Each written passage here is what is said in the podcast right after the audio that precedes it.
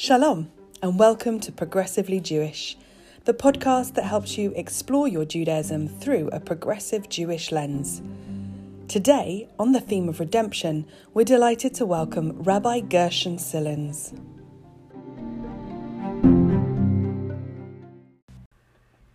You have quite likely seen paintings and figurines of a man in traditional Jewish garb talit, kippah, black suit, beard, arms upraised, one leg lifted in a clumsy but heartfelt hop.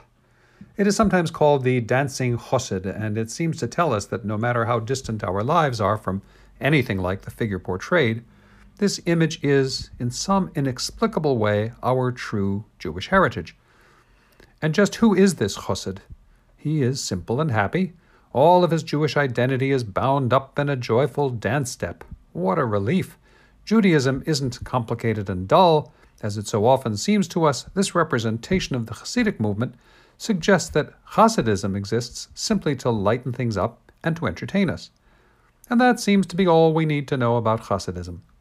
But that would be a terrible loss. Quite surprisingly, Hasidism represents one of the most radical, enlightening, and surprisingly contemporary theological developments in Jewish history.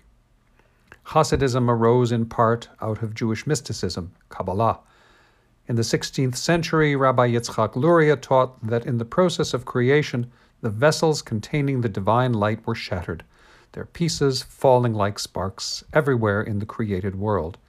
His teaching encouraged the restoration of these holy sparks to their divine source through special thoughts and practices by an elite group of mystics in order to speed the coming of the Messiah. Hasidism transformed this idea into something available to every person, to perfect not the world, but the individual person, him or herself. It taught that this happens when a person serves God in everything he or she does by doing everything, even the most mundane activity, with utter sincerity, making every activity a holy act.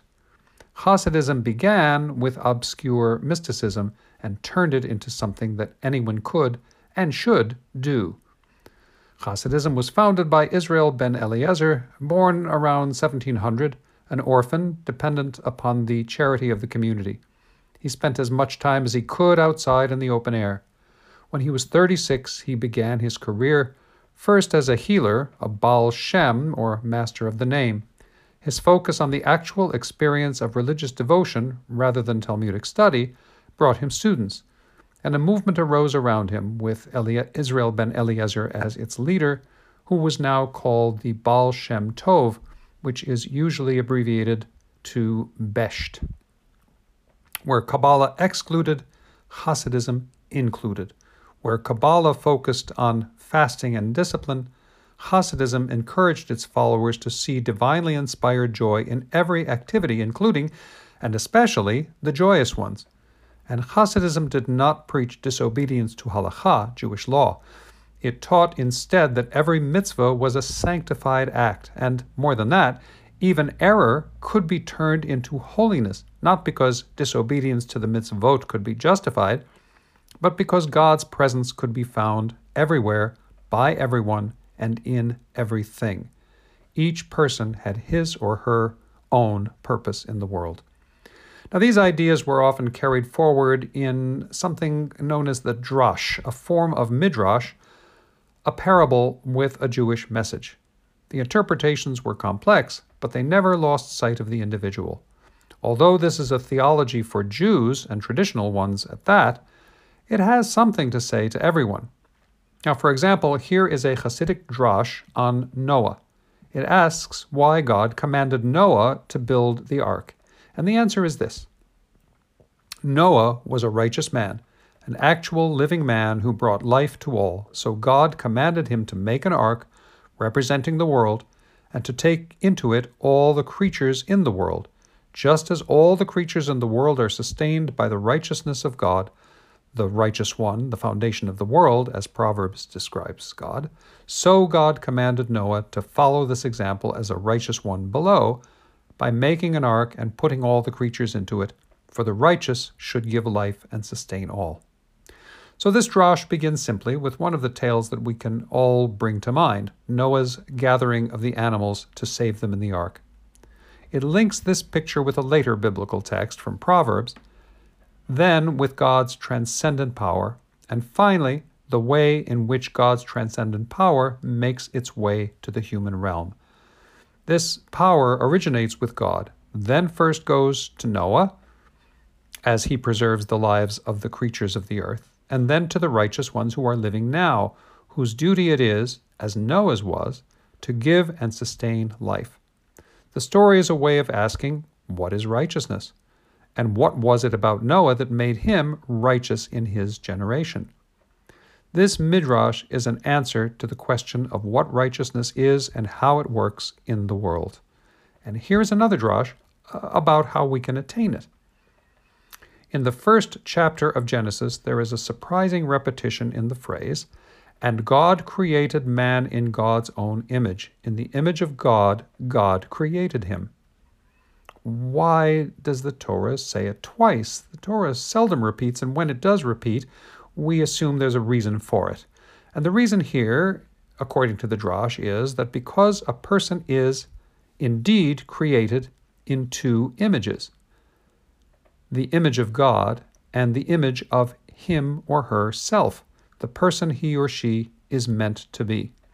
Each of us is different from everyone else, and no one can do the work of another because each of us occupies a special place in the world. But each of us is also made in the divine image, and it is that which provides the deepest meaning of existence. Even stripped of its religious language, we can relate to this the sense that there is a truly authentic self, one that we discover in important moments when we are doing what we know we were meant to do in the world.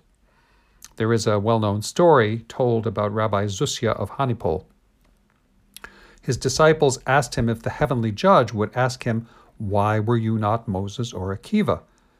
Zusia replied that God would ask him that much more difficult question, Why were you not Zusia? Kabbalah taught elite mystics to restore the holy sparks that were scattered throughout the world. Hasidism transformed this idea into a task that everyone could do, and therefore that everyone should do, the things that would perfect him or herself in the hallowing of all things, and through that self development, contribute to the redemption of the world. A Hasidic Rebbe asked his disciples, What is the most important task that a person can undertake? Well, one of them replied, Oh, perhaps it's the Sabbath. And another one ventured, uh, Maybe it's Torah study. And a third suggested, Well, perhaps it's prayer. And the Rebbe replied, No, the most important task a person can undertake is whatever he happens to be doing at the moment. This is radical and liberating. And now we can see that in the Hasidic story I told you a few minutes ago, Noah did not need to be perfect to build the ark and save the remnants of God's creation.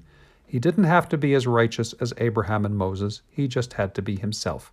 Noah, righteous in his generation. As God sustains all creatures of the world in righteousness, so did Noah, following God's example and God's commandments. The message is that we too are able to give and sustain life in our own activities in the world. And each such activity, made holy by investing it with the divine attributes we are given, along with our imperfect human ones, is part of the redemption of the world. It's easy to lose the important message of Hasidism in the image of the dancing Chassid, or in Hasidism's devotion to a traditional form of Judaism that progressive Jews don't share. And more than just traditions. While Hasidism focuses on the observance of the myriad commandments of traditional Judaism, there is something missing. Rabbi Hugo Gryn of blessed memory wrote that there was a phrase that he got into his head and that he found himself repeating over and over Lo tuchal lehitalem, you may not hide yourself. He continued, You see your neighbor's ox or donkey roaming lost or in trouble because its burden is too heavy, and you are busy getting on with your own work and life, and the temptation is really to look the other way. But no, you must stop. Do something to help, even if it is inconvenient. You have to overcome the natural selfish instincts. And this was where Noah failed. He sustained life, yes, but only that of the animals and his own family. The rest of the world, righteous or not, was not his concern. For progressive Jews, that's not enough. We know that justice and right don't stop at our door.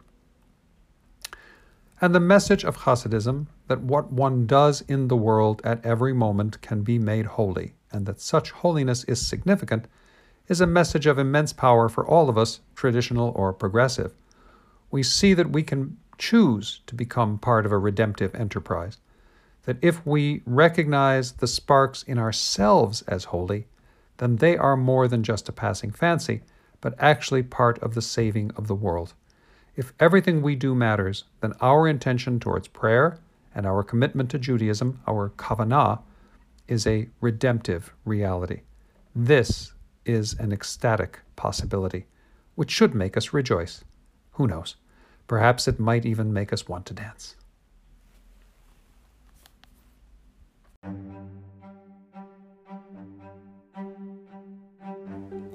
Thank you to Rabbi Gershon Silins. And thank you to Leo Baeck College, Reform Judaism, and Liberal Judaism for supporting Progressively Jewish. Tomorrow, we're delighted to welcome Tally Artman, final year rabbinical student at Leo Baeck College.